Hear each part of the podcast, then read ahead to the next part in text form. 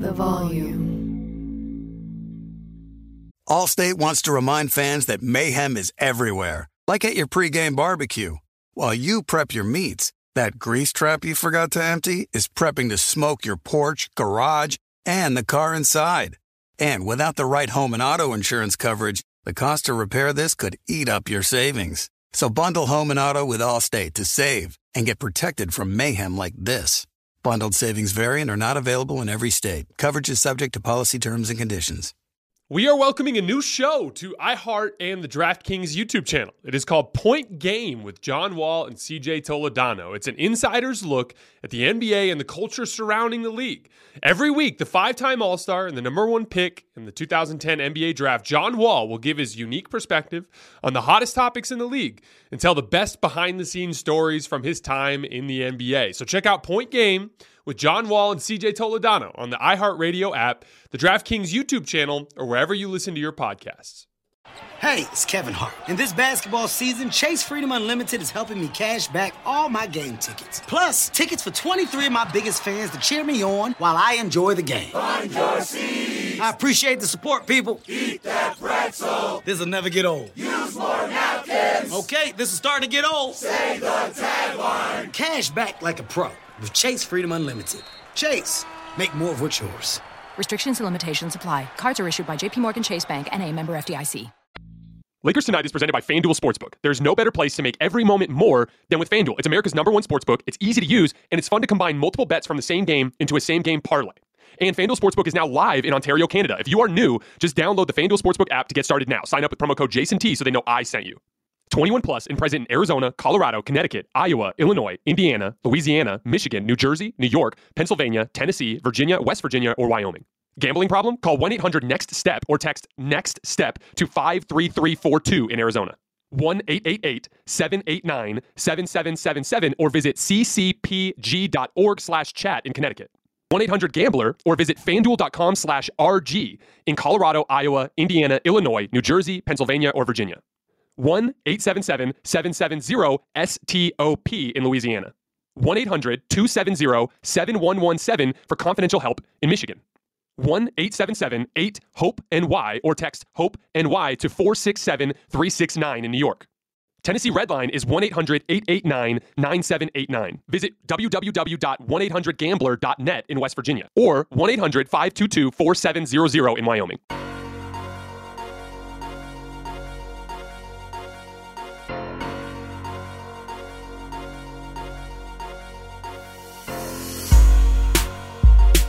All right, welcome to Lakers Tonight, presented by FanDuel here at the Volume. Happy Sunday, everybody. I hope you all had a great weekend. I got out and played some golf yesterday for the first time in about a half year. That went about as you could have expected. I've never seen a sport like golf before where like you grow up and you're playing sports and like if you're playing poorly or you're struggling the answer is to play harder and golf could not be a worse sport for you to try to play harder in. That's just when things start to get disastrous. But I had fun getting out there, and I'm actually looking forward to summer. I'm getting uh, all of the cold weather. I'm very excited to talk some NBA basketball today. The Lakers are done. It's over. And we're going to do a little bit of a, a, a miniature eulogy for them today, but we're not going to dwell on them for too long. We had an incredible showdown between Luka Doncic and Giannis Antetokounmpo in Milwaukee between the Mavs and the Bucks. We're going to break that game down in its entirety in, in its entirety. And for those of you guys who stick around for the end, we're going to talk a little bit about the Brooklyn Nets and we're going to bring my guy Carson on to get into some other stories around the NBA. But let's start with the Lakers. that game today was frustrating for a lot of different reasons. That came out with this incredible intense effort, right? And all you Laker fans, you see right through that because we've seen it all season. This incredible catastrophic loss for whatever reason, leading to all of this doom and gloom negativity. And then they almost always come out with like a weird, intense energy in the next game, like a denial type of energy, but it's it's so fake because it's not there when it actually has an opportunity to to uh, actually facilitate some sort of change in outcomes. That same effort is not there when the, the when the Lakers desperately need it. Instead, it comes when it's too late. Too little, too late is kind of a theme for the season. Like I said in the show uh, the other day, it's a theme that I I've seen consistently with the with this Laker team. They have tried all season long to tell us exactly who they are and what they're made of, what their championship character is. And the outlier examples have been the bits where the effort is sharp. The outlier examples have been when they've gone down kicking and screaming rather than laying down. Those are the outliers. The far more common scenario has been a lack of attention to detail, a lack of intensity to go with all of this self sabotage that we laid out in detail in Friday's show. And then, yeah, you, you got a little bit of a second half lead. I think they were up by seven at one point in that third quarter, but you knew what was going to happen. I was talking with my producers during the halftime show, and we were like, what's the over under for points allowed by the Lakers in the second half? And we put it at 63 and a half, just kind of having fun with the guys talking, and they gave up 67. And they gave up 64 in the second half the other day against the Pelicans. When the chips are down and this team actually needs to get stops, they can't. Why? Because it's hard to get stops in the NBA, regardless of your personnel. There's a level of of effort and focus, but there's also a level of like habits and instincts, and you have to build those. We talked about this with the Memphis Grizzlies the other day. The reason why the Grizzlies are defending so well is because from the top down, culturally within that franchise, there is an expectation to do your job within the defensive responsibilities of the team. So, regardless of whether one guy's in or one guy's out, Jaren Jackson out doesn't matter. Jaren Jackson's been like Anthony Davis for that team. Doesn't matter. They uh, without him, they're still getting stops. It's because culturally they have built that out as part of the team. And that's that culture did used to exist with the Lakers in the first two years of the LeBron and AD era. That's why when Anthony Davis went out, they did get a ton of stops. But this season, it's been utterly gone. And that's been a huge part of why, when the chips are down and they actually need to get stops, they haven't been able to. And then the Russ AD pairing is an interesting pairing for a couple of different reasons. We saw this a lot early in the season when they lost those two games against the Oklahoma City Thunder. You saw them immediately put um, Lu Dort on Russell Westbrook, and you saw them put uh, um, I can't remember who it was. they put a big, strong forward on Anthony Davis, and uh, they just switched the screens every time. And because those guys were quicker than, uh, the, because Lu Dort, Russell Westbrook could not bully him physically, and because Anthony Davis doesn't have a quick first step, turned them both into jump shooters, and they just couldn't create shots at the end of the game. And so that was the the the reason why I wasn't optimistic, even when the score looked good today, is because you knew at any given moment Denver was going to lock it. And as soon as they did, what was inevitably going to happen is they weren't going to be able to get stops because they're not a disciplined defensive team.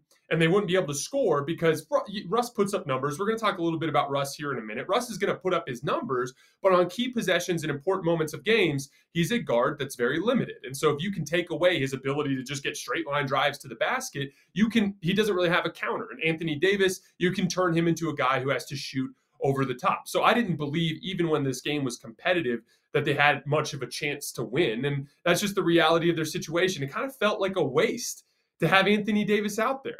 He's in the first quarter looking amazing because Anthony Davis is an amazing basketball player. He's out there in the first quarter, subs out of the game, and he's got his shoe off on the sideline. Throughout the entire second half, he's limping around on the floor. And I and, and I again I admire Anthony Davis's competitiveness for wanting to be out there with his guys, for wanting to try. I admire that. But it's time. It's time to acknowledge the writing on the wall. I understand LeBron James has to play in two more games to qualify for the scoring title. I've talked about this in detail in the show. I have no issue with LeBron playing in those two games. This guy is a proven winner in this league. If he wants to establish statistical, you know, markers for his career, I don't have any problem with that. Get LeBron his two games in, get him out, get Anthony Davis out. There's absolutely no point in having them out there with these injuries to the extent that it could risk something further. Because what's your worst case scenario now? Worst case scenario now is you lose the rest of the games this season, you miss the play-in tournament tournament entirely uh, entire in its entirety, and you go into the offseason. Then what happens? LeBron and AD get healthy. So May and June, they get to rest up. Then all summer long, they get to work on their games. Meanwhile, the Lakers have an opportunity with their front office and ownership group to try to turn over the roster, get rid of as much of that negativity that's been plaguing this team, and try to reset for next year. And then you go into training camp in October and it's a fresh start. And maybe you can undo the damage that you did this year to the reputation of the franchise and all of the bad taste that you put in the in the in the mouth of the fans this year.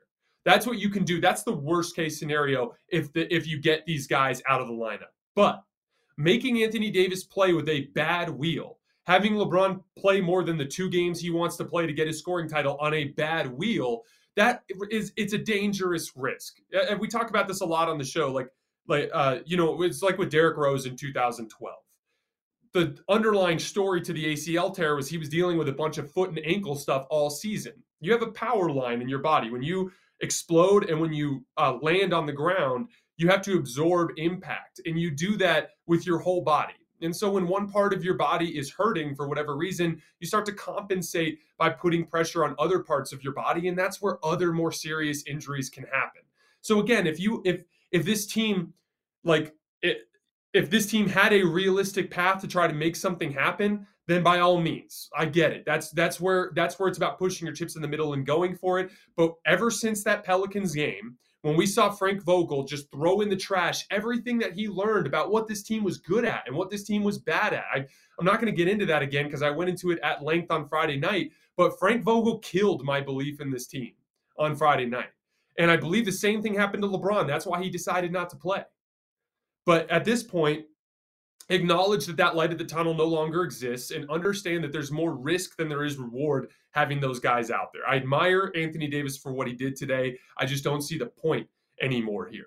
It's time to get him out of the lineup. It's time to get LeBron his two games that he needs. Those are great, great, great. If you're looking for great betting opportunities, LeBron's next two games, bet his over on the points because he's going to go out there and he's going to gun to score. It'll, it'll, be really interesting to see which games he plays in. I don't see the point in playing him against Phoenix, maybe Oklahoma City, maybe Denver. It'll be interesting to see which games he plays in, but I think he's going to get his last two in and then he's going to be done. So, as far as like a eulogy goes for the Lakers, I want to get into this in a lot of detail at some point, probably this offseason, or maybe if we run into a, a little break at some point.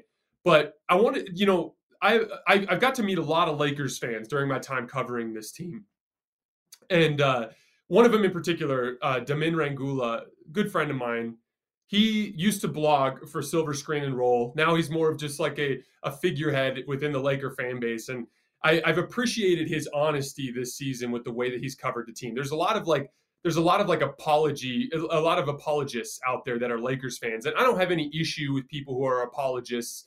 It's just to me, it's it's not authentic. And i'm always drawn to people who are more authentic people that are more willing to call things the way they see them he wrote an article this morning. He broke out of writing retirement and wrote an article this morning talking about how this was basically his least favorite lakers team that he's ever rooted for. And in it he talked about how the laker franchise in general is obsessed with star power.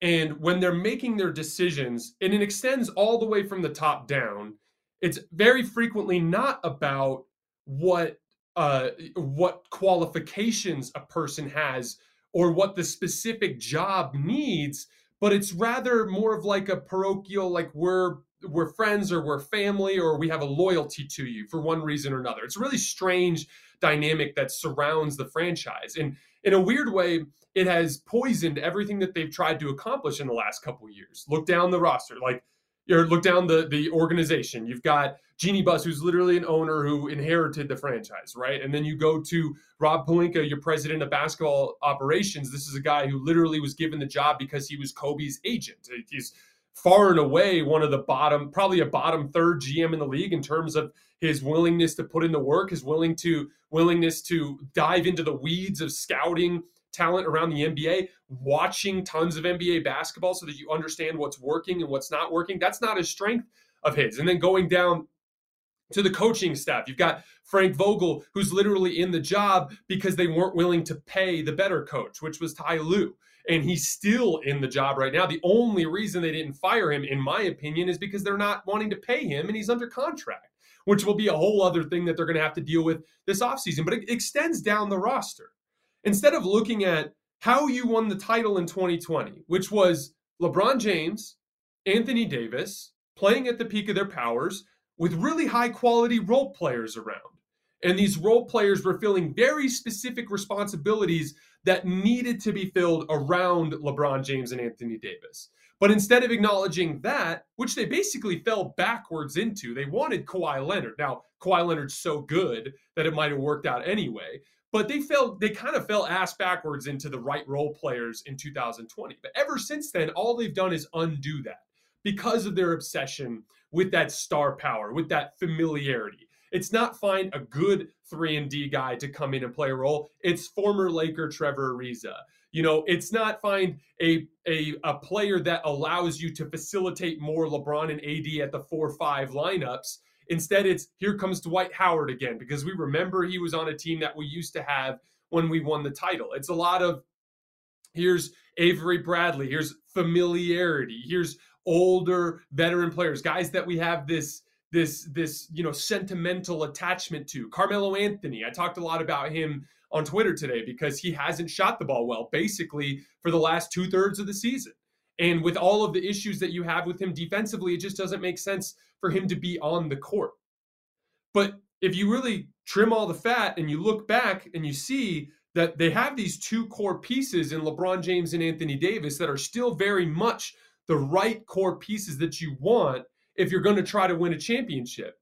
But everything around that, those decisions are being made with the wrong priorities. They're being made with the priorities of star power and familiarity and nepotism and all of those things that I just talked about. That has to be killed. You guys have to go check out Daman's article. I tweeted it out earlier. You can find it if you scroll down.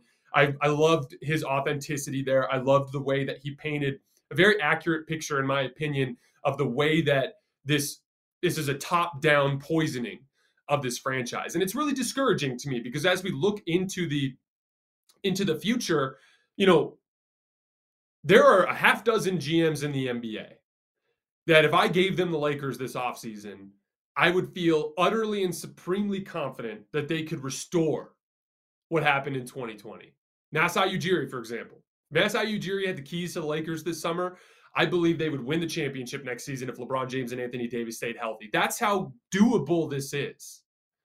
But Laker fans, do you feel like it can be done with Rob Pelinka? Do you feel like it can be done with Jeanie Buss? Do you I don't.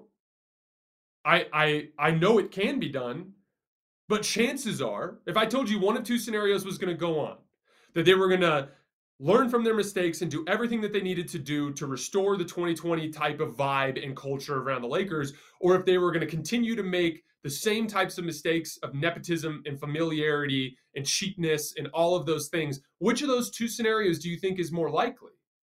It's probably the latter. And so that's discouraging. And I feel really bad for Laker fans for that in, that respect. And, and, and, this entire season has just been a, a, a, a just unending line of self sabotage. And, and I don't blame Lakers fans for being frustrated. Before we move on to the Lakers, I wanted to talk about Russell Westbrook for a second because he's actually playing okay as of uh, uh, over the last month or so. And, you know, Carson uh, had uh, surprised me with the post game quote in the Friday show. And I talked about how, like, uh, I don't blame the Laker fans for being upset because Russ has sucked this year. And it's a really strong word. And to be clear, like Russ doesn't suck at basketball in a vacuum. When I say that, I'm just authentically reacting to a quote that frustrates me in the moment. Like it's annoying to me, Russ, that you continue to point the finger at Laker fans. It's not their fault. It's yours that things are the way that they are. But in terms of where Russ does actually suck, quote unquote, and forget about the strong word. In terms of Russ not living up to potential, it all has to do with the fact that when you put into context what he makes in his salary, what the goal of the Russell Westbrook trade was, and what they brought in Russ to do, and how the results have looked, you have not lived up to that. It has been a catastrophic failure. And more often than not, I have Russ fans are are arguably the most irrational fan base that I've ever come into contact with. And that's one of the many reasons why I'm so excited for this experiment to be over. But Russ fans will always show you here's an amazing dunk he had. Here's an amazing box score that he had. Here's a game where he went 13 from for 19 from the field and he made three out of five threes and he had 30 points, 11 rebounds, and nine assists. And they always point to those sorts of things as these like gotcha moments as we're covering Russ. And and it bothers me because I would hope that at this point we would be above that level of analysis when we're when we're uh, uh, when we're taking a closer look at basketball players and the, the way that they impact winning. Guys, if you want box score watching and that kind of thing, you got to go somewhere else. I'm not that type of basketball anal- analyst. I get into the weeds. I like to, you know, I've been around the game my entire life. I live and breathe the game every day. I have a different view of it. There are 39 guys in the NBA right now that average over 20 points per game. Are they all superstars? Are they all amazing scorers? Or are there guys that put up stats that are less impactful than others? We'd all agree on that, right? Like, do you think Zach LaVine is as good as Kevin Durant? Because their counting stats are different, but they're not that much different. You know what I'm saying? Like, there's there is a whole other level to the way that we that that a player that can that, that a player can impact basketball. When I was playing at ACU, my last year playing in college, um, uh, NAIA has really weird eligibility rules. So we had a 31 year old point guard and a 29 year old shooting guard. I was 22 and I was one of the younger players on the team. The 31 year old point guard was an incredible human being that I met. His name was Talib Ukda. He won All American. He was an All American the year that I played with him at ACU. And I'll never forget the way that he went out of his way to try to teach me while I was there about the intricacies of winning basketball games. We would play in open gyms before the season started, and I would score a lot. And I would talk shit because I was a little punk at age 22. And and Talib would always be like, he would get on my case about how I wasn't seeing the bigger picture of what was happening on the court. And so what he did is he started inviting me to these private three on three runs that we would do at the school. And in these three on three runs, you know, like he'd put me on his team and then he would try to teach me about the little things that won basketball games. For instance, like uh, if if there was a play where I I helped on a drive, but then I closed out to the three point line and chased the guy and funneled into the next help, and then came up like if I did it right, he would you know tell me I did it right. But then like if the next possession I didn't close out or I missed a box out, he would start screaming and yelling at me, just literally ripping me a new one for blowing a responsibility. And the lesson he was trying to teach me was that winning basketball games is about so much more than making a shot, getting a dunk, blocking a shot, locking one guy up in isolation, or all of the things that Russell Westbrook is obsessed with on the basketball court. Talib was teaching me that you won basketball games on the margins. You won basketball games by never missing a box out, by approaching every closeout like it was the one that could win you or lose you the game. He uh, we would run a pick and roll and he would get a layup out of it and then on the next possession I'd take a step back 3 and he'd start screaming at me again. Why did you go away from something that just worked? Don't make the game more complicated than it needs to be. This is how you win. You win by understanding what's working and replicating it, understanding what's not working and not replicating it. And, you know, I'll never forget those lessons that Talib taught me. It changed who I was as a basketball player. Those are little details that go so far beyond box scores. And what frustrates me about the Russell Westbrook experience is there's always so much focus on this is this amazing dunk he had. Here's this incredible box score that he had. Here's this incredible uh, assist that he had, or things along those lines. Russ is utterly devoid of the attention of detail, attention to detail that defines winning basketball players. And one of the most frustrating things for me this season has been me watching these games, watching them twice most of the time, and then having people try to convince me that he's actually been great when he hasn't been and and I stand by that. And like I, I I'm happy that over the course of the last month he's been able to have a little bit more positive impact. So at least it's not as much of a disaster it was in the middle of the season. There was a lot of negativity surrounding that, and that got really frustrating. But that's why I'm done with the Russell Westbrook experience. That's why I'm ready for him to be somewhere else. It's simply because that disconnect between productivity that actually impacts winning basketball games and box score watching and highlight watching. That disconnect is something I'm sick of. And it's it to me it's bad for discourse in the game and I'm just ready for it to be gone. I'm ready for him to be on a bad team somewhere where he can put up all these crazy numbers and I don't have to argue with people about whether or not it impacts winning. That's where I'm at with it. And again, like it's Russ doesn't suck at basketball. He's a very good basketball player. He's one of the 450 best basketball players in the world. But he's he's vastly underachieved compared to what his contract would dictate and what the trade and what the trade needed to produce in order for this team to succeed. And I have absolutely no issue at all whatsoever with Lakers fans expressing their frustration about that. For those of you who are just joining us, this is Lakers Tonight, presented by FanDuel here at the Volume. We're going to move on to the Mavs and the Bucks.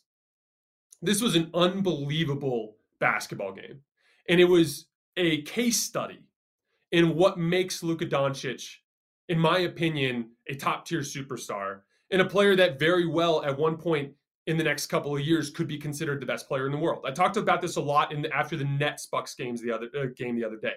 There's a difference between a overpowering brute force basketball player and a surgical basketball player. And everybody's kind of in different spots on that spectrum, right? Like LeBron is kind of in the middle. He's surgical in a lot of ways, but he also has that brute force element to him. Kevin Durant is very surgical, but there's this physical tools element to him because of how tall he is and how how he could shoot over the top of people. And then you have Giannis, who's very much more on the brute force side of things. He's just a complete physical freak of nature. He's not unskilled, but that's not the way that he impacts winning. He impacts the winning by use of brute force. And Luka just was an absolute savant on the court today. He was playing chess while everyone else was playing checkers. I wanted to get into some of the ways that that he dissected the Bucks offense to start that game. So there's an old there's an old saying I can't remember if it was John Wooden or someone else, but there's there's a saying that coaches use all the time around the game that the ball always moves faster than a player. So no matter how athletic a team is, no matter how much of a freak Giannis is, he can't move as fast as any of you guys listening could throw a basketball. The basketball moves around faster than any player can. And so that's what makes extremely gifted passers like Luka Doncic so dangerous. I love the way he worked through the coverage progressions of the Bucks early in that game to get easy shots. So it's like first possession of the game, they're using a drop coverage. You've got Brook Lopez under the basket. Jrue Holiday chases Luka Doncic over the top of the pick and roll. And Giannis is, helps it out of the strong side corner and kind of reaches in and, and grabs Luka's arm. He just feels the arm there, goes right up through it, draws the foul, and actually makes a floater to get an and one. Then on the next possession, they actually send uh, Lopez higher on the drop, and Luka just easily hits a pocket pass to Dwight Powell, who makes an easy swing to Dorian Finney-Smith in the corner, who attacks a closeout, and they get it done. Then on the then on the next possession, they go to, to Jalen Brunson, and Luka's kind of sitting off the ball. Uh, Luka's just patiently waiting on the wing. He catches the ball, uses a pump fake to get Jrue Holiday to chase him, gets him on his hip, works into the lane, just patient enough until Brook Lopez steps up, and as soon as Brook Lopez steps up, there's the drop pass for Dwight Powell. There's another dunk. Then on the next pick and roll, Jrue Holiday and Drew, uh, uh Jrue Lopez or Jrue Holiday gets stuck on the screen, and now Brook Lopez is on Luka on a switch, and Luka just beats him off the dribble and gets a layup.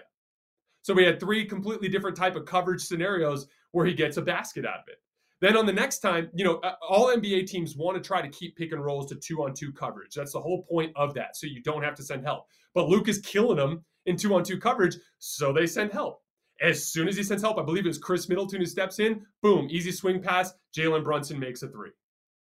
So on the next possession, they don't bring help. And so Luka just kind of methodically works his way into the lane. And as soon as Jrue is on his hip and as soon as Brook Lopez commits, it's a wraparound pass that hits Dwight Powell right under the basket for a dunk.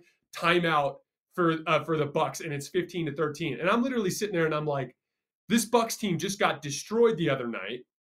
They're coming out, they're playing extremely hard de- defense. They have Giannis on the floor, they have all this athleticism, and it just doesn't matter because Luka's just one step ahead of all of their coverages. He has a counter to everything that they do. It was truly amazing. And then Luka comes out of the game and they bring in Spencer Dinwiddie. And I've talked a lot about him on the show recently. But Spencer Dinwiddie, I know he hasn't shot the ball particularly well at, at all the time over the last couple of years. I cut him some slack there because anytime you're coming back from an ACL injury, I know it was just partial tear, but he was out for a long time. It's hard to get back into that groove. He's really playing good basketball of late.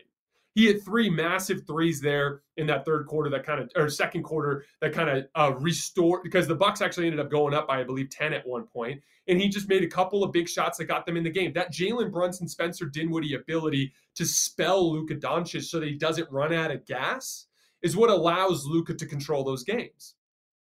And then we get to crunch time, and this was amazing. It's the end of the game, and Luka's literally calling for Giannis on a switch.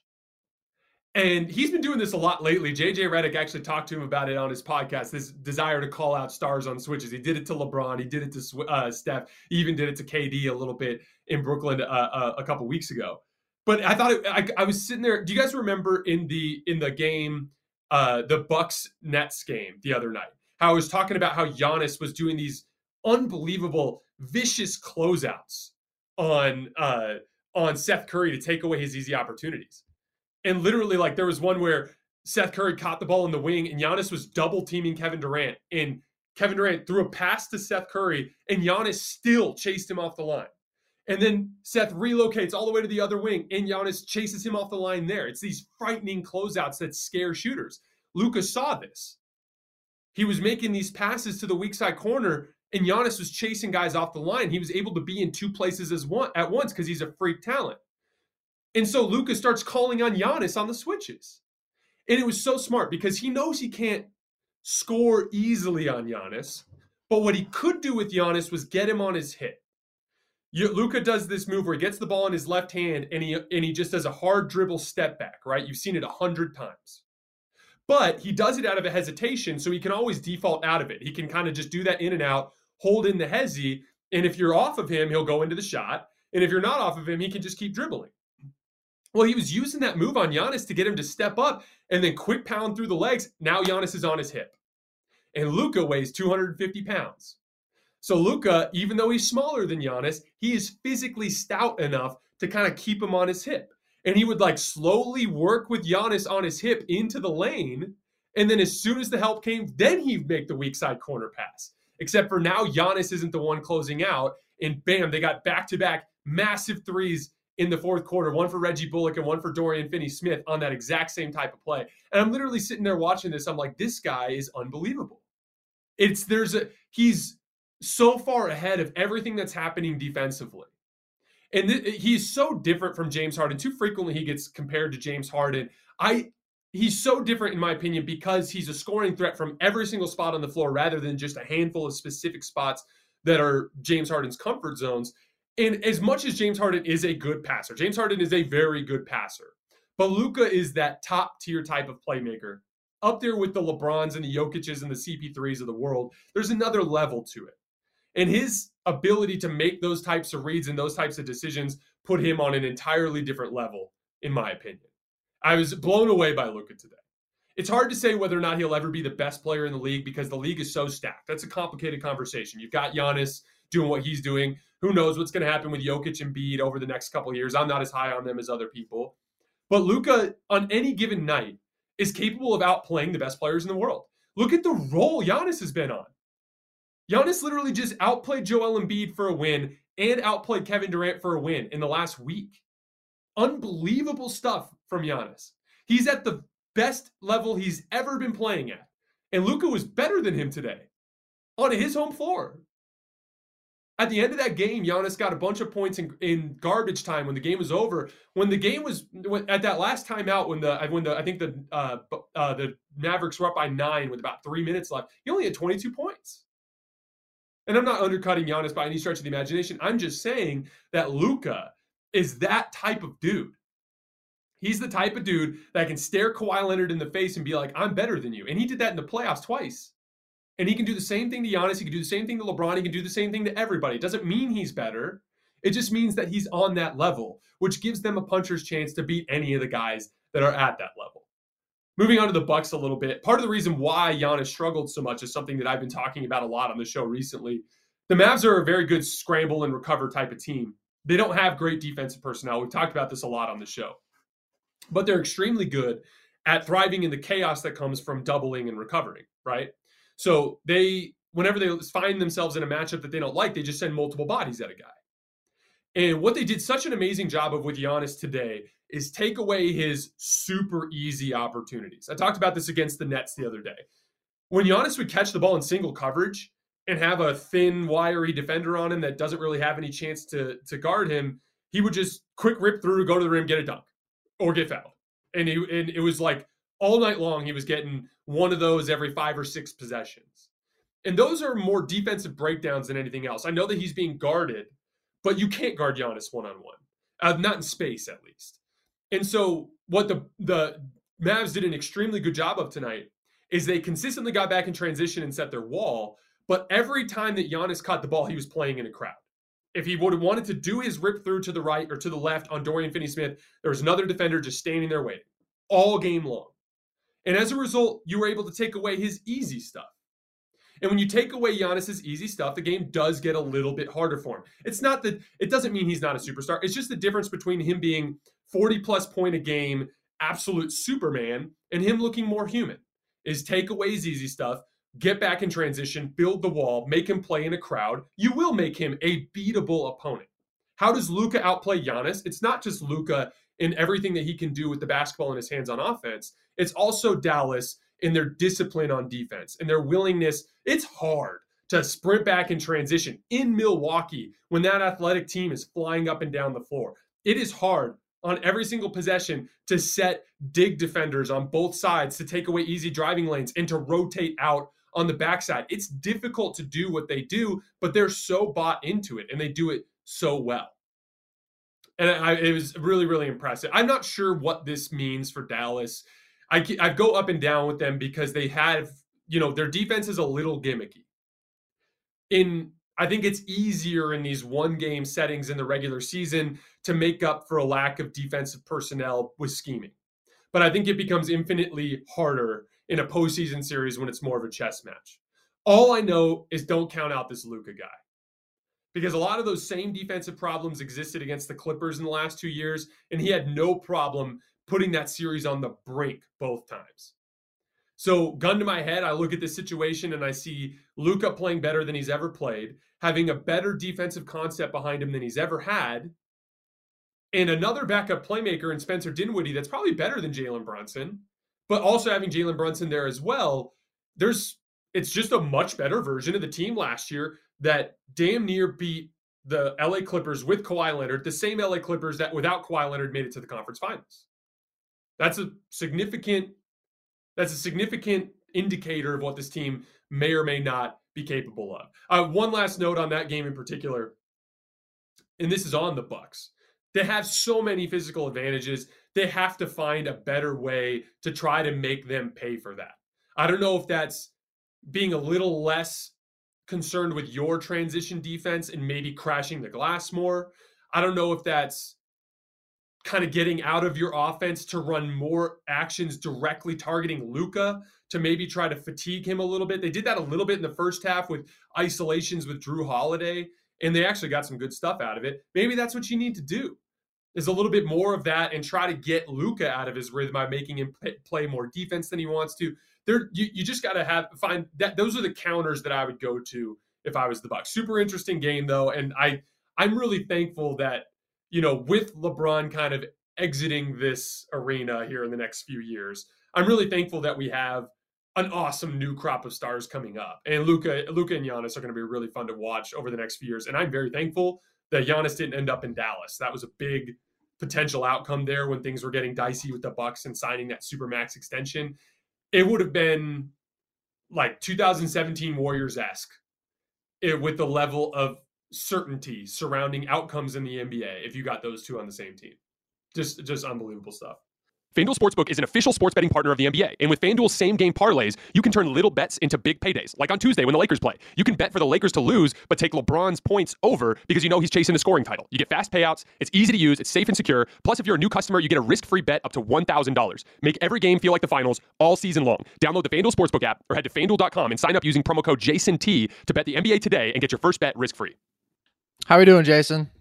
Allstate wants to remind fans that mayhem is everywhere, like at your pregame barbecue. While you prep your meats, that grease trap you forgot to empty is prepping to smoke your porch, garage, and the car inside. And without the right home and auto insurance coverage, The cost to repair this could eat up your savings. So bundle home and auto with Allstate to save and get protected from mayhem like this.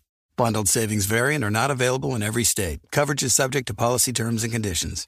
Warm weather brings many outdoor activities happy hours after work, weekend hikes, pool parties, and family barbecues.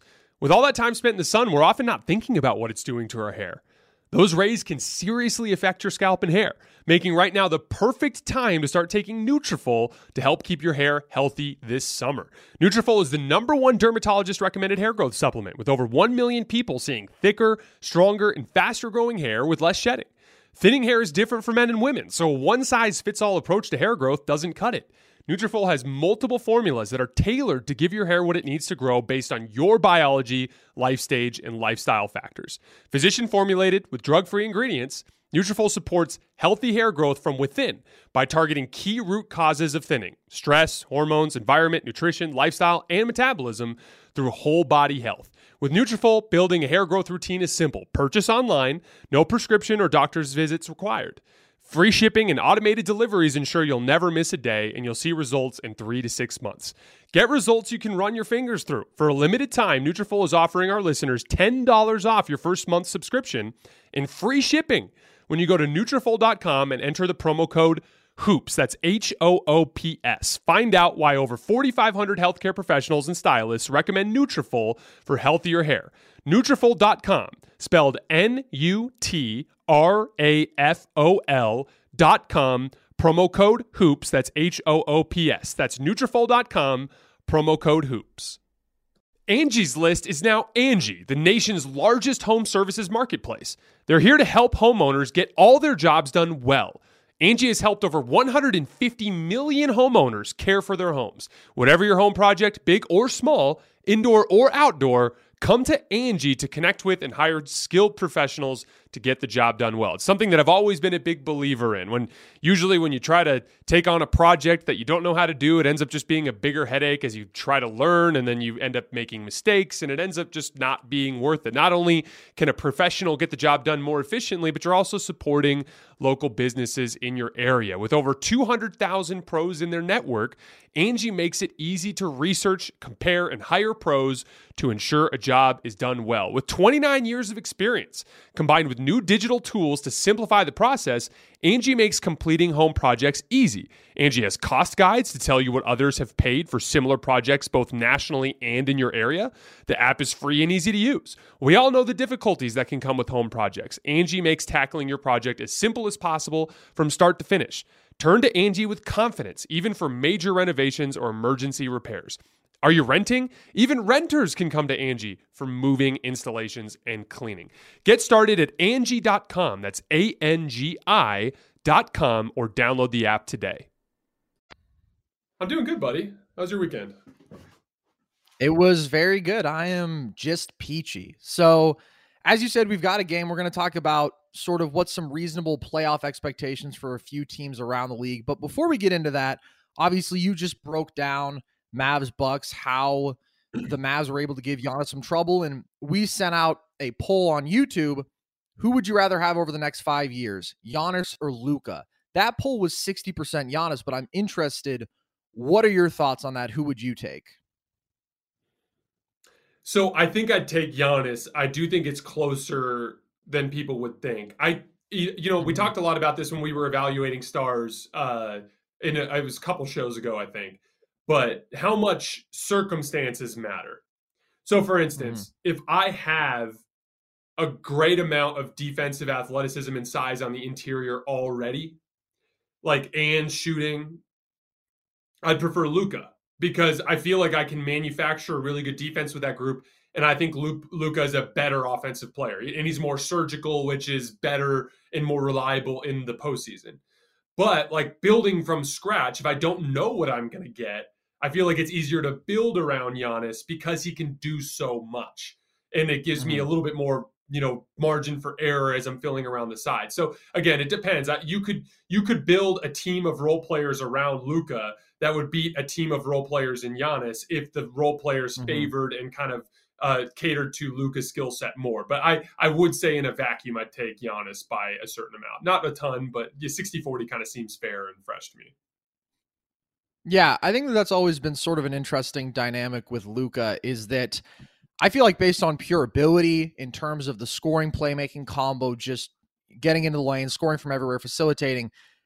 At this age, it seems like he would have one of the highest offensive ceilings ever, but you do have a bit of that ball dominance, heliocentrism, and you mentioned with Giannis a bit more of the versatility. But like, how great all time do you think Luka can be? There's probably some two way limitations there, but offensively, like, are we talking about a guy who could potentially be like top 10 ever in that respect? Absolutely. I mean, mm-hmm. we talked about this a while back, but you you can kind of see it with his shot and the inconsistencies in his shot, especially at the free throw line. Like, mm-hmm. I think Luka is Luka's like that kid that you know that never tries at anything, but for some reason he's better than everybody at anything. Like he's one of the most yeah. naturally gifted human beings to ever set foot on this earth. And like 100%. I do believe there's going to be a phase of his career where he starts to embrace the work ethic, particularly when it comes to his physique in a way that will lead to to him having a really dominant stretch. But the truth of the matter is is like so much of this depends on on like management, but I trust Mark Cuban in Dallas to give him enough to be the kind of guy mm-hmm. that's relevant long enough that he can have that type of career. Now, last last little note on that. This is why it's so important for him to take care of his body. So many of these kinds of things come down to health. So many of these kinds of things come down to little breaks along the way. And so that's part of why I hope that Luka finally soon starts taking care of his body mm-hmm. to a greater extent because I want him to have a long career. Because if he does, I absolutely think I would say top five player ever is absolutely yeah. doable for him. Yeah, I agree. I think it's a fascinating question, honestly, and just a testament to obviously the kind of all time talent that does exist in the league right now as the game continues to evolve. All right. It's so insane. it's really kind of unfathomable. All right. So the game that we have now is called Expectations Management. And like I said, pretty much I'm going to name a team. You're going to tell me what you think would equal playoff success for them? What's an expectation that they should be happy with in terms of what they can do this postseason? We're going to start with the Utah Jazz. What would playoff success look like for them, um, that's an interesting one. I would say, you know, these small markets they operate on different wavelengths in terms of expectations in a lot of ways. Like if they made the conference finals, there's a case to be made that if you're the Utah Jazz, with the type of stars that you have access to in free agency, with the way you have to build your team, that that would be a success. But in the context of everything that's happened in the last few seasons, it will be deemed a failure. So they're in the really unfortunate position where if they don't win a championship, they have to blow things up, but they're also just not going to win a championship. What happened against the mm-hmm. Warriors the other night was absolutely insane. My uh so the Warriors switch every screen, which of course completely uh, shut down the Jazz offense at the end of the game, especially because we talked about this a lot, but they rely on small guards to create all of their isolation possessions on the perimeter for the most part, outside of Bogdanovich, and he's just not that good. And when you have mm-hmm. the, a team like the Warriors that's just completely fielding lineups full of rangy wings all the time, they're they're just going to have a lot of success stopping them in those isolation possessions. There's this crazy clip out there that's making the rounds on Twitter today of uh, of the Warriors making like six straight threes to turn that game around at the end yesterday. But what was interesting mm-hmm. is there's a very easy way to beat that coverage if you have a guy like Rudy Gobert, and it's to punish the switches inside. You know, it, it, it just instead of Donovan Mitchell being like, I'm going to attack your big man on this switch. It's get the ball into Rudy Gobert dealing with the little guy under the basket. But Kranges, uh, the Kranges is a guy that uh, covers the Lakers, does a bunch of analytics stuff. He released some stats today that were unbelievable. This entire season, Rudy Gobert has 10 made baskets attacking switches underneath the rim. 10 in 70 plus games. He just, he's not any good at it.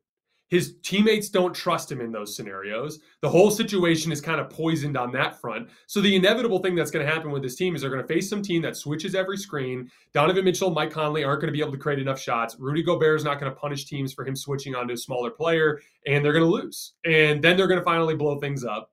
But yeah, I mean, a realistic expectation is if they win a series in the first round, I would be impressed. but I, I mm-hmm. think uh, real, I think as a team internally, they're probably talking title or bust.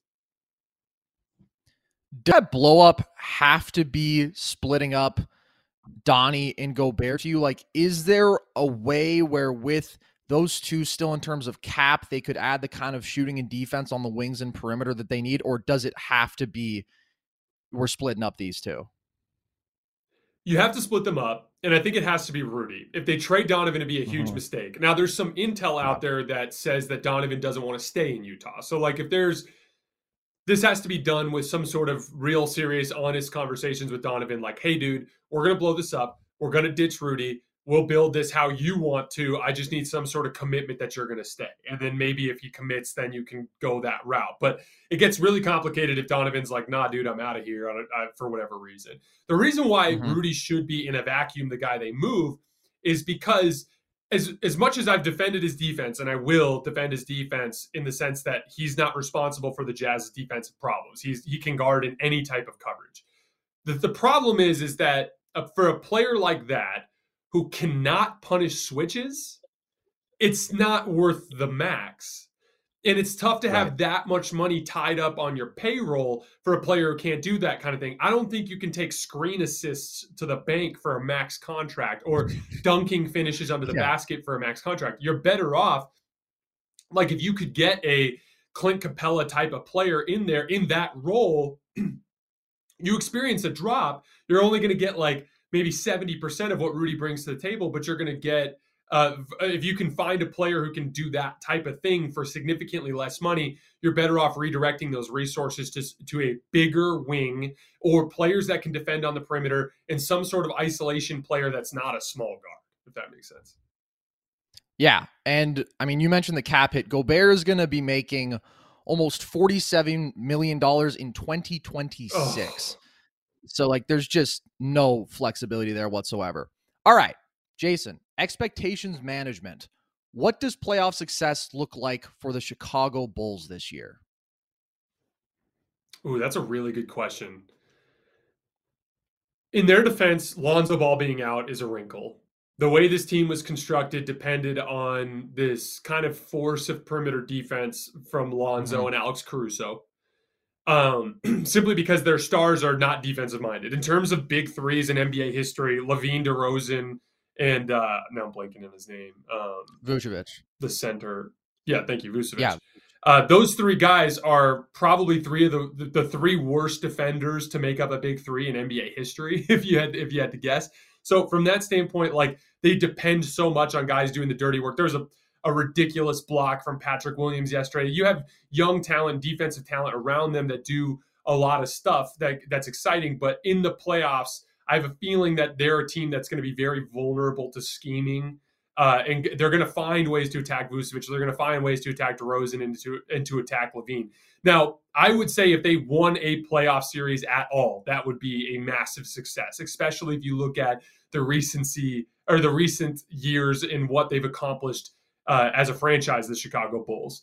Uh, that said, I do, would you pick them over any of those top four seeds? I wouldn't. No, I wouldn't either. Do you think there's value in what they've put together this year and like keeping together this core? Because there was so much skepticism initially, and then there was so much excitement. But now, if you just settle in to this, you know, five seed range, like, what are your thoughts? Did they make the right move going and putting together this core? I think so. I, I I'm always going to be a defender of teams that go for it. You know, just because Mhm. I hate loser attitudes. You know, Right. but like the reason the the case for why this was smart is the development of younger players. You you have to look at this like like LaVine and DeRozan aren't going to be declining anytime soon. Vucevic is what he is. But if Patrick Williams can make a leap, especially on offense, Alex Caruso makes significant offensive improvement each year because he's already a great defensive player, but he's each year he gets a little bit better in pick and roll, a little bit better shooting the basketball. He had a year with the Lakers last year where he shot 40% from three. He's obviously he's had an injury derailed season this year. But like Alonzo kind of is what he is at this point, but Lonzo has some weaknesses, especially finishing around the basket. If the, the, the case is Coby White, obviously, as well as a bench guard, the case is those guys all getting better and what that means for around those three. You know, and and you, what you don't want to have is like a situation where you're only dealing with young talent. That's what's been killing the Pelicans for a long time. That's what makes the CJ McCollum trade so smart. You get in a veteran, proven good player alongside young players, all of a sudden you have a more feasible product. That's the way I look at it. Is you you brought in DeRozan, LaVine has turned into a legitimate star. You get those guys in with young talent that has a lot of upside. The the angle is is over the course of the next few years you might become more relevant. And then as we know in the NBA, all it takes is a key injury here or a key matchup there, and suddenly you're in the conference finals. And now it's all about like who knows what can happen. You can win the series. So I I I'm I'm very I'm I'm very pro what Chicago did. You just have mm-hmm. to change your expectations. They're not the Lakers. They're not going to be able to sign these huge big name guys. So they have to go about it a different way. And I'm totally fine with the way they went about it. Right. All right. Well, we talked a bit about this team on Friday and dove a little bit into what their playoff expectations might be. But Jason, what does playoff success look like this year for the Memphis Grizzlies? They're good enough to win the title. In the locker room, I'm sure they're talking about how their goal is to win the title. Mm-hmm. But I mean, if we look in NBA history at young teams like this that go on runs, young cores that go on runs, think like the Golden State Warriors in 2013 against the Spurs. Think like KD Russ and James Harden in 2012. Um, even the Chicago Bulls in 2011 to a certain extent, although they were derailed by Derrick Rose's knee injury, like ha- having winning winning a couple of playoff series and being in the conference finals, getting that type of experience and that type of thing is a massive success in my opinion, especially when you look with that particular team. Like Jaren Jackson Jr. is going right now, he's all brute force and young exuberance there's going to be a point where Jaren Jackson Jr. kind of picks up some of that veteran savvy and plays the game at a slower pace and is better at making reads. That's going to be a really good player. Ja Morant, I think right now he's a streaky three point shooter. And that's one of the things that could end up derailing them in a postseason series is if he gets cold and a team goes full San Antonio Spurs and goes underneath every screen at the below the free throw line. And it's like, dude, you got to make threes. And he goes cold. That could end up beating him but his shot profile, his mechanics, the way he shoots at the free throw line, like I see Ja Morant as a guy that in the long run is going to be a very good perimeter shooter. And then Desmond Bane kind of is what he is at this point, but like they've got other exciting young players on their team as well. So like the way I look at it, like play understand the long game and understand that this season isn't what it's all worth. But I understand that in the locker room they have championship expectations and they should because they're capable. But if they win, if they win a playoff series and take goal and take like a uh, Phoenix to six games in the conference finals and lose, I would view that as a resounding success. Yeah, that seems reasonable to me. I mean, obviously, so young. The window you would think is still pretty long from here, and the Suns, tough to expect for really anybody out west to beat them at this point, I would say. All right, Jason, what does playoff success look like for the Philadelphia 76ers this year?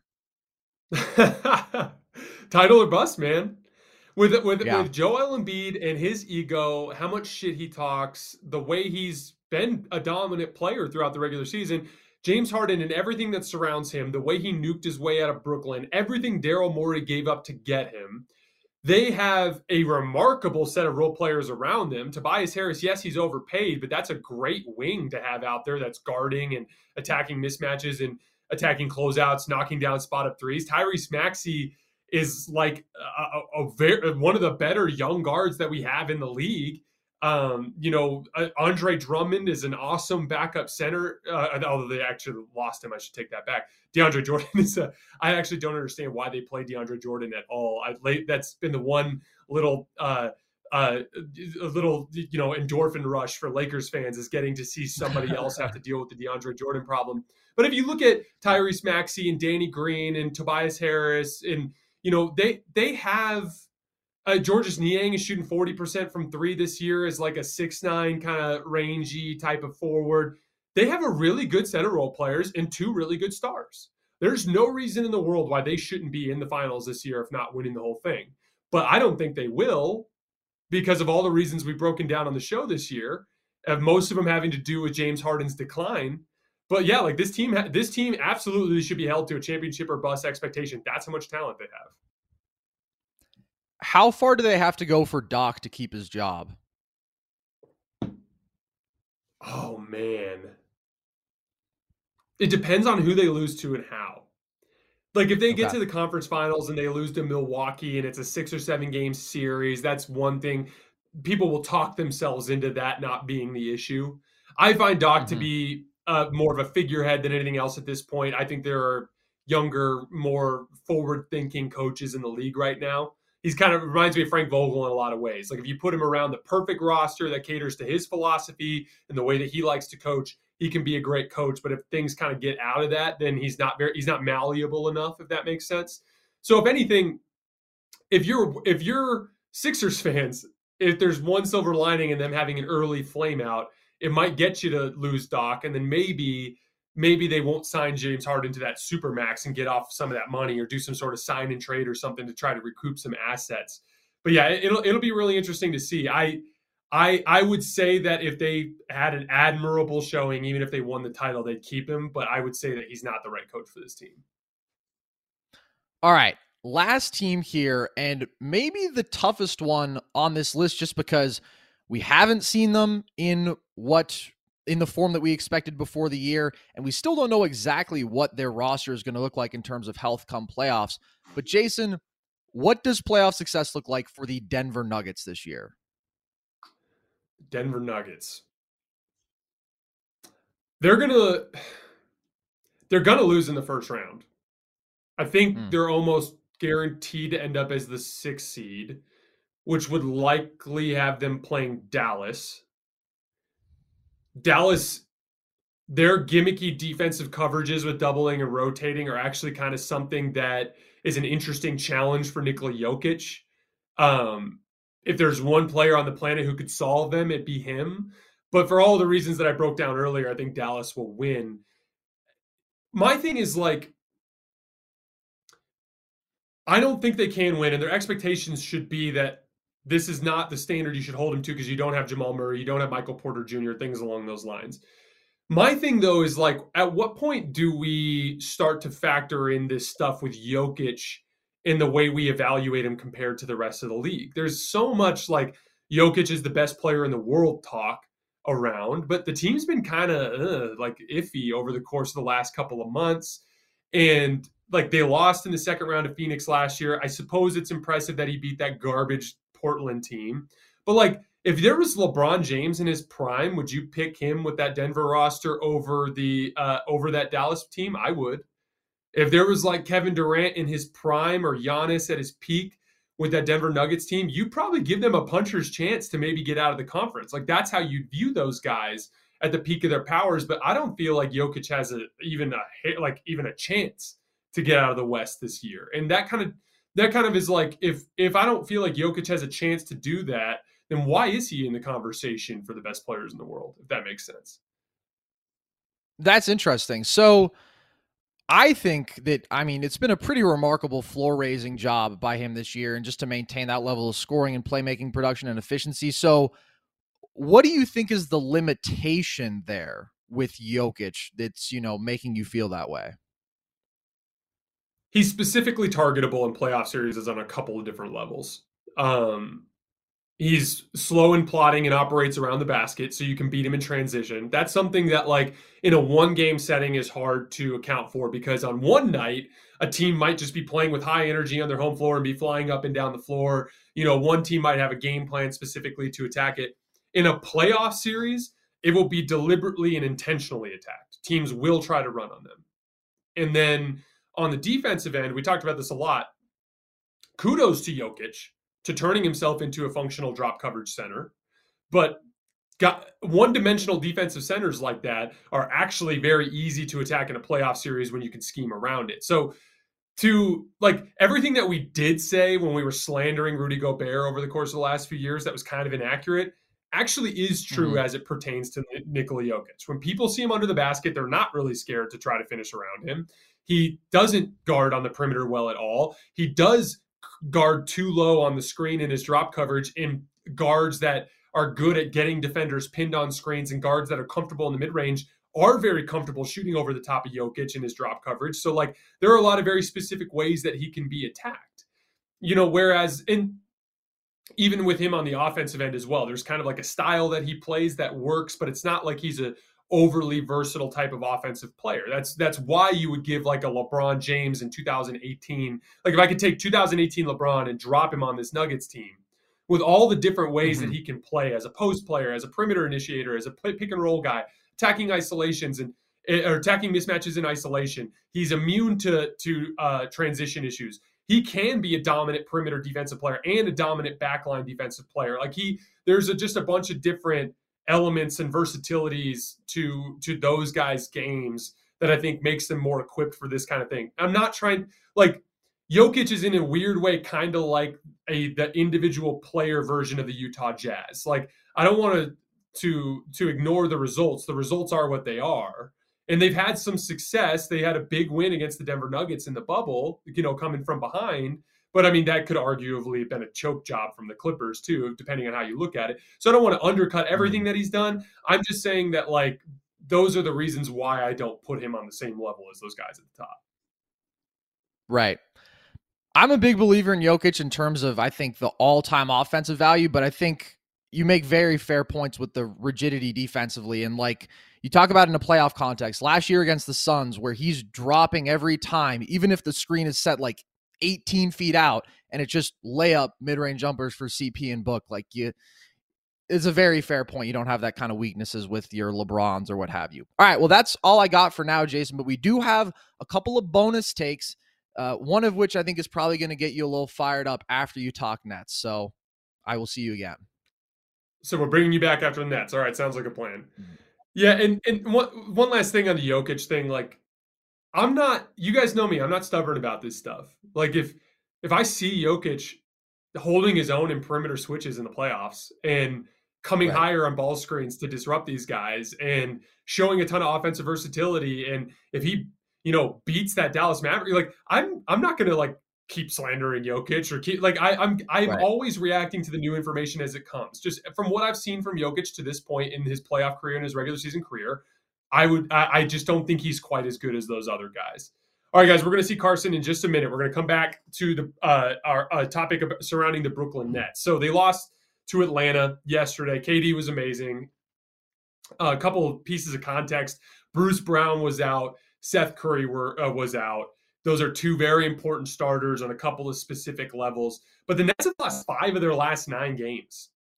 And in that span, they're 18th in defense and they're 11th in offense, which is really disappointing because, like I told you guys in the stretch before that, they've shown this these flashes of like all world offensive potential, like best offense I've ever seen type of potential in the early stretches there when Kyrie and KD were both uh, on the floor together. And like, you know, it's it's it's there's some similarities to the Lakers and then some clear dissimilarities from the Lakers because they're over 500 and the Lakers are like 15 16 games below 500. So I'm not trying to compare them in terms of like the Lakers are an absolute dumpster fire. That's a whole other issue. But some of the similarities there are like you'll see the the Nets go into Philly and Kyrie will sit in a defensive stance all night and make James Harden's life a living hell. And then they'll go home and the Charlotte Hornets will come into town and they won't guard at all. And they'll give up like 130 something points and lose and get punked on their home floor when they're dealing with issues in the standings. And so that kind of reminds me of the Lakers with their inconsistent effort. I think I think the Brooklyn Nets are a switch flipping team that actually has a switch to flip. Whereas the Lakers were a switch flipping team who would flip the switch and then they'd still suck. That's like the huge difference between the two of them but like they're, they're I, I still believe in them. My my my faith is wavering a little bit. And the reason why i was i was thinking about this earlier today even though the even though the bucks lost the reason why like i'm leaning towards like the trend is telling me that maybe the the nets aren't the most likely team to come out of the east and maybe it's the bucks. And it's simply because the bucks look very serious about their intentions to go on a run and you can see that in a day in, day out effort. They lost today again, like I said, but a lot of that had to do with Luca and execution, and and they also didn't shoot the ball particularly well and uh, uh, from three. So like I know that uh, they lost today, but overall, over the course of the last couple weeks, you can see like the Bucks are getting serious about this. They're going for this every night. they there's a there's an intensity and a, and a and a belief behind what they're doing. And you saw that behind those two incredibly impressive wins against Brooklyn and Philly last week. Brooklyn, meanwhile, doesn't look serious. On any given night, they're not bringing that same level level of energy, just like I talked about. So that's the concern there. Now, what's really interesting is what's starting to happen in the standings. They're tied in the 10th spot for Charlotte, but Charlotte has the tiebreaker and there's only a handful of games left and who knows what could happen there. I mean the bucks or the nets could very well end up getting that nine seed but there's a very realistic chance like firmly in the realm of possibility that the nets have to go on the road to win that game and then have to go on the road to beat atlanta or cleveland and Atlanta is going to be a really tough place to play in a one game elimination with an opportunity to eliminate Kevin Durant. Cleveland is going to be a really tough p- place to play in a one game elimination situation with an opportunity to knock out Kevin Durant. You know how much the Quicken Loans Arena has, has been waiting for an opportunity to, I don't even know if it's still called that, but the place where the Cleveland Cavaliers play. Who knows whether or not the uh, uh, that fan base has not had an opportunity to cheer for anything serious since 2018. That place is going to be a buzzsaw. And they're a big athletic team that plays great defense. That's something that is extremely dependable. The Nets don't have anything that's dependable. You know, we talk about this a lot. Jump shots go in or they don't. There's been a lot of games recently where Kevin Durant has taken and made big shots but also examples where he's taken and made they're taken and missed big shots because even though Kevin Durant's the best scorer ever potentially, it's if he gets to his spot and gets a shot that he likes, it, it might go in 45% of the time. But that means 55% of the time it doesn't. And they don't have those instincts and habits on defense to where that's reliable for them. You've, that's what I was just talking about. It's kind of more of a day in, day out thing. When they have it, they have it. When they don't, they don't. And so in those one game settings, the, the Nets are very vulnerable to a bad shooting night. They're very vulnerable to some things not going their way. Whereas Cleveland knows if we don't play particularly well on offense, we're still going to have a chance to win because our defense is going to lock people up we're going to feed off of our home crowd. Our effort's going to be there. And we have established defensive habits that we can lean back on in those environments. I know Cleveland's had bad stretches of defense, but a lot of it has to do with Jarrett Allen being out or Evan Mobley being out for various reasons over the course of the season. When they have their guys out there, when they go with Mobley, Allen, and Markkanen in that front line, they're a devastating defensive team. And they cause a lot of serious problems with their length.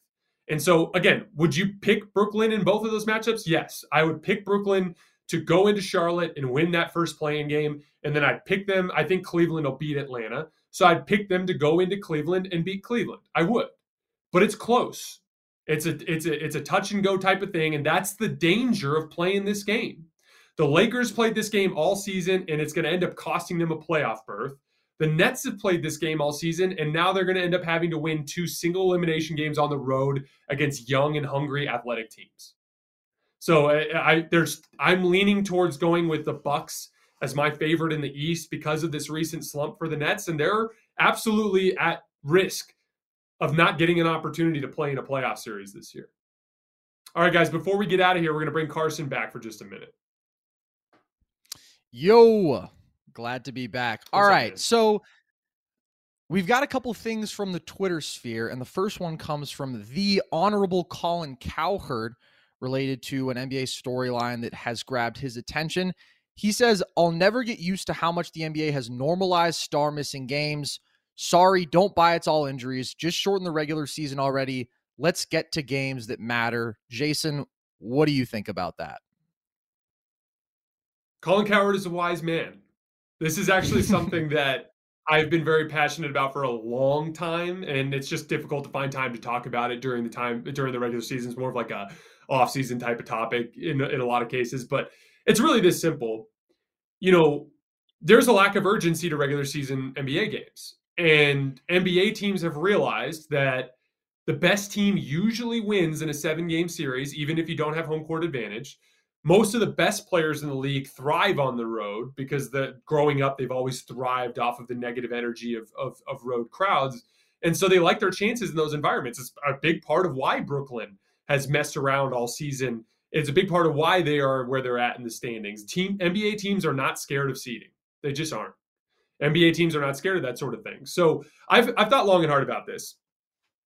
They they rest players because they want to make sure that they are healthy in the long run. And little things like two days off here or three days off there go a long way towards recovering from a, a, you know knee tendonitis or an ankle sprain or a sore wrist or whatever it might be.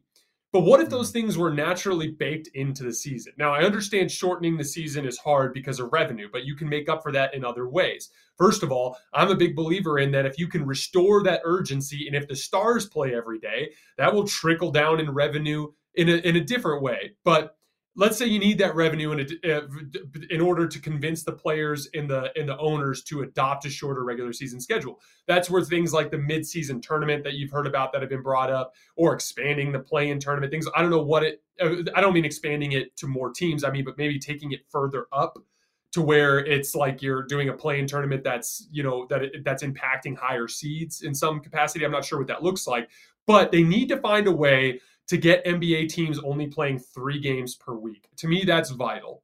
It's these two, it's back to backs, the four games in five nights, the five games in seven nights, or whatever, or five games in eight nights. That kind of thing is what wears down these teams. If it had more of an NFL type of feel, where there was always a ton of high leverage, high high important games on Sunday, and then maybe games on Tuesday and Thursday, but everybody had Friday, Saturday off or everybody had at least a two day off stretch in every single week, then you wouldn't have as many load management nights. Why? Because why would you load manage a star if you know he's going to get two days off every single week where he can mm-hmm. rest mm. up?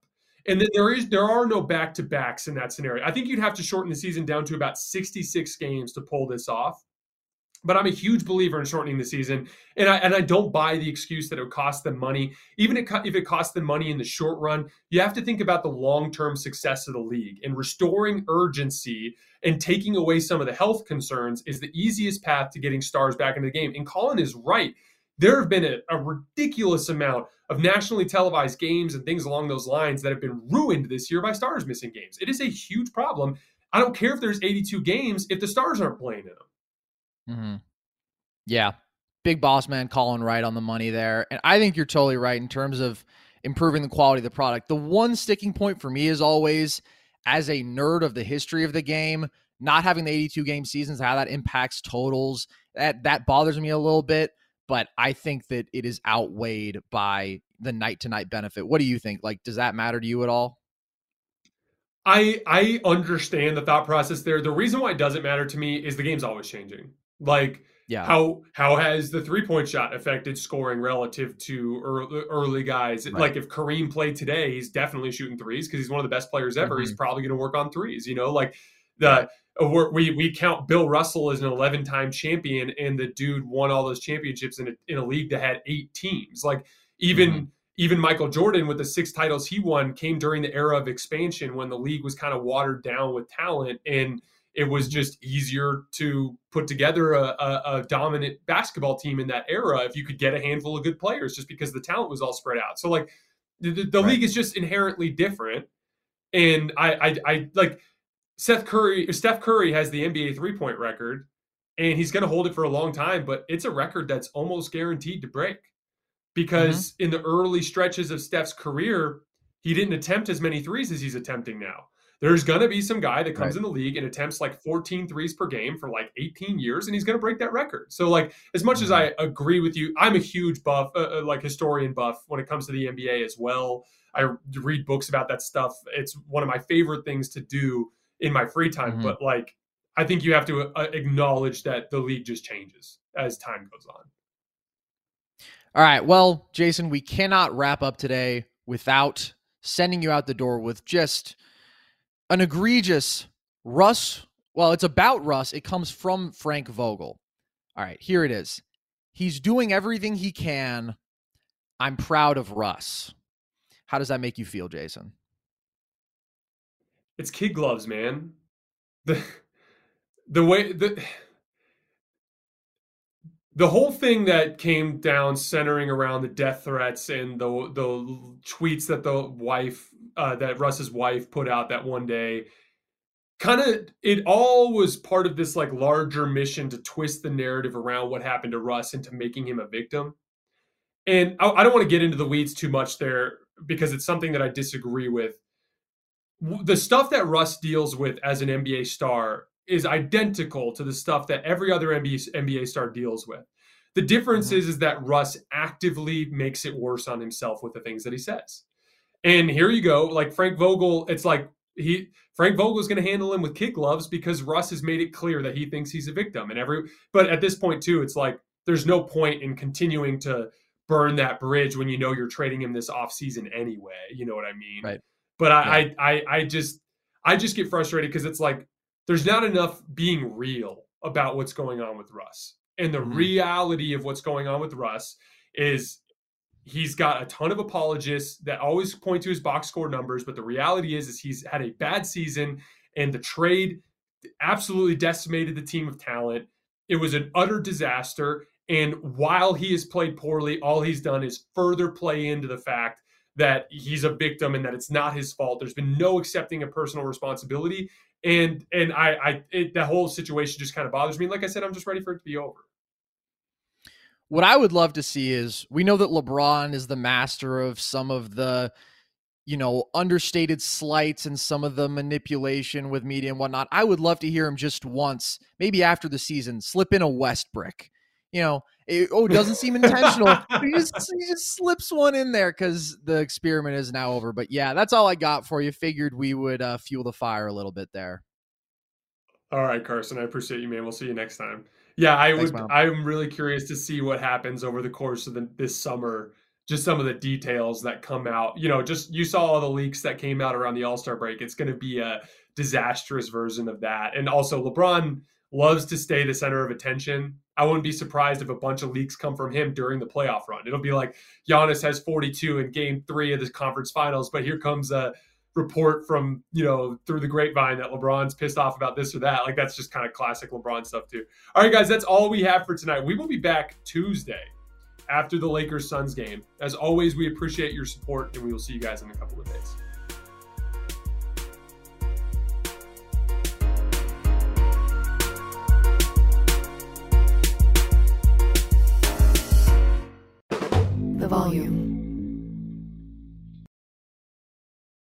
Allstate wants to remind fans that mayhem is everywhere, like at your pregame barbecue. While you prep your meats, that grease trap you forgot to empty is prepping to smoke your porch, garage, and the car inside.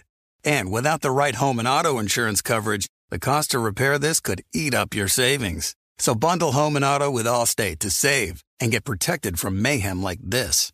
Bundled savings variant are not available in every state. Coverage is subject to policy terms and conditions. Kevin Hart here. This basketball season, Chase Freedom Unlimited is helping me cash back on everything, even the sound system that auto tunes the game. Curry from way downtown. Defense. Will the owner of a red sedan please visit guest services? Bet you've never heard cash back and sound like that. Cash back like a pro with Chase Freedom Unlimited. Chase, make more of what's yours. Restrictions and limitations apply. Cards are issued by JPMorgan Chase Bank and a member FDIC. Hey guys, back at the playground again, huh? Yep. You know what this playground could use? A wine country. Heck yeah, and some waves so we could go surfing. Oh, yeah. love that. A redwood forest would be cool. I'm in. Ah, ski slopes. Let's do it. Um, can a girl go shopping? Yeah, baby. Wait. Did we just invent California? Discover why California is the ultimate playground at visitcalifornia.com.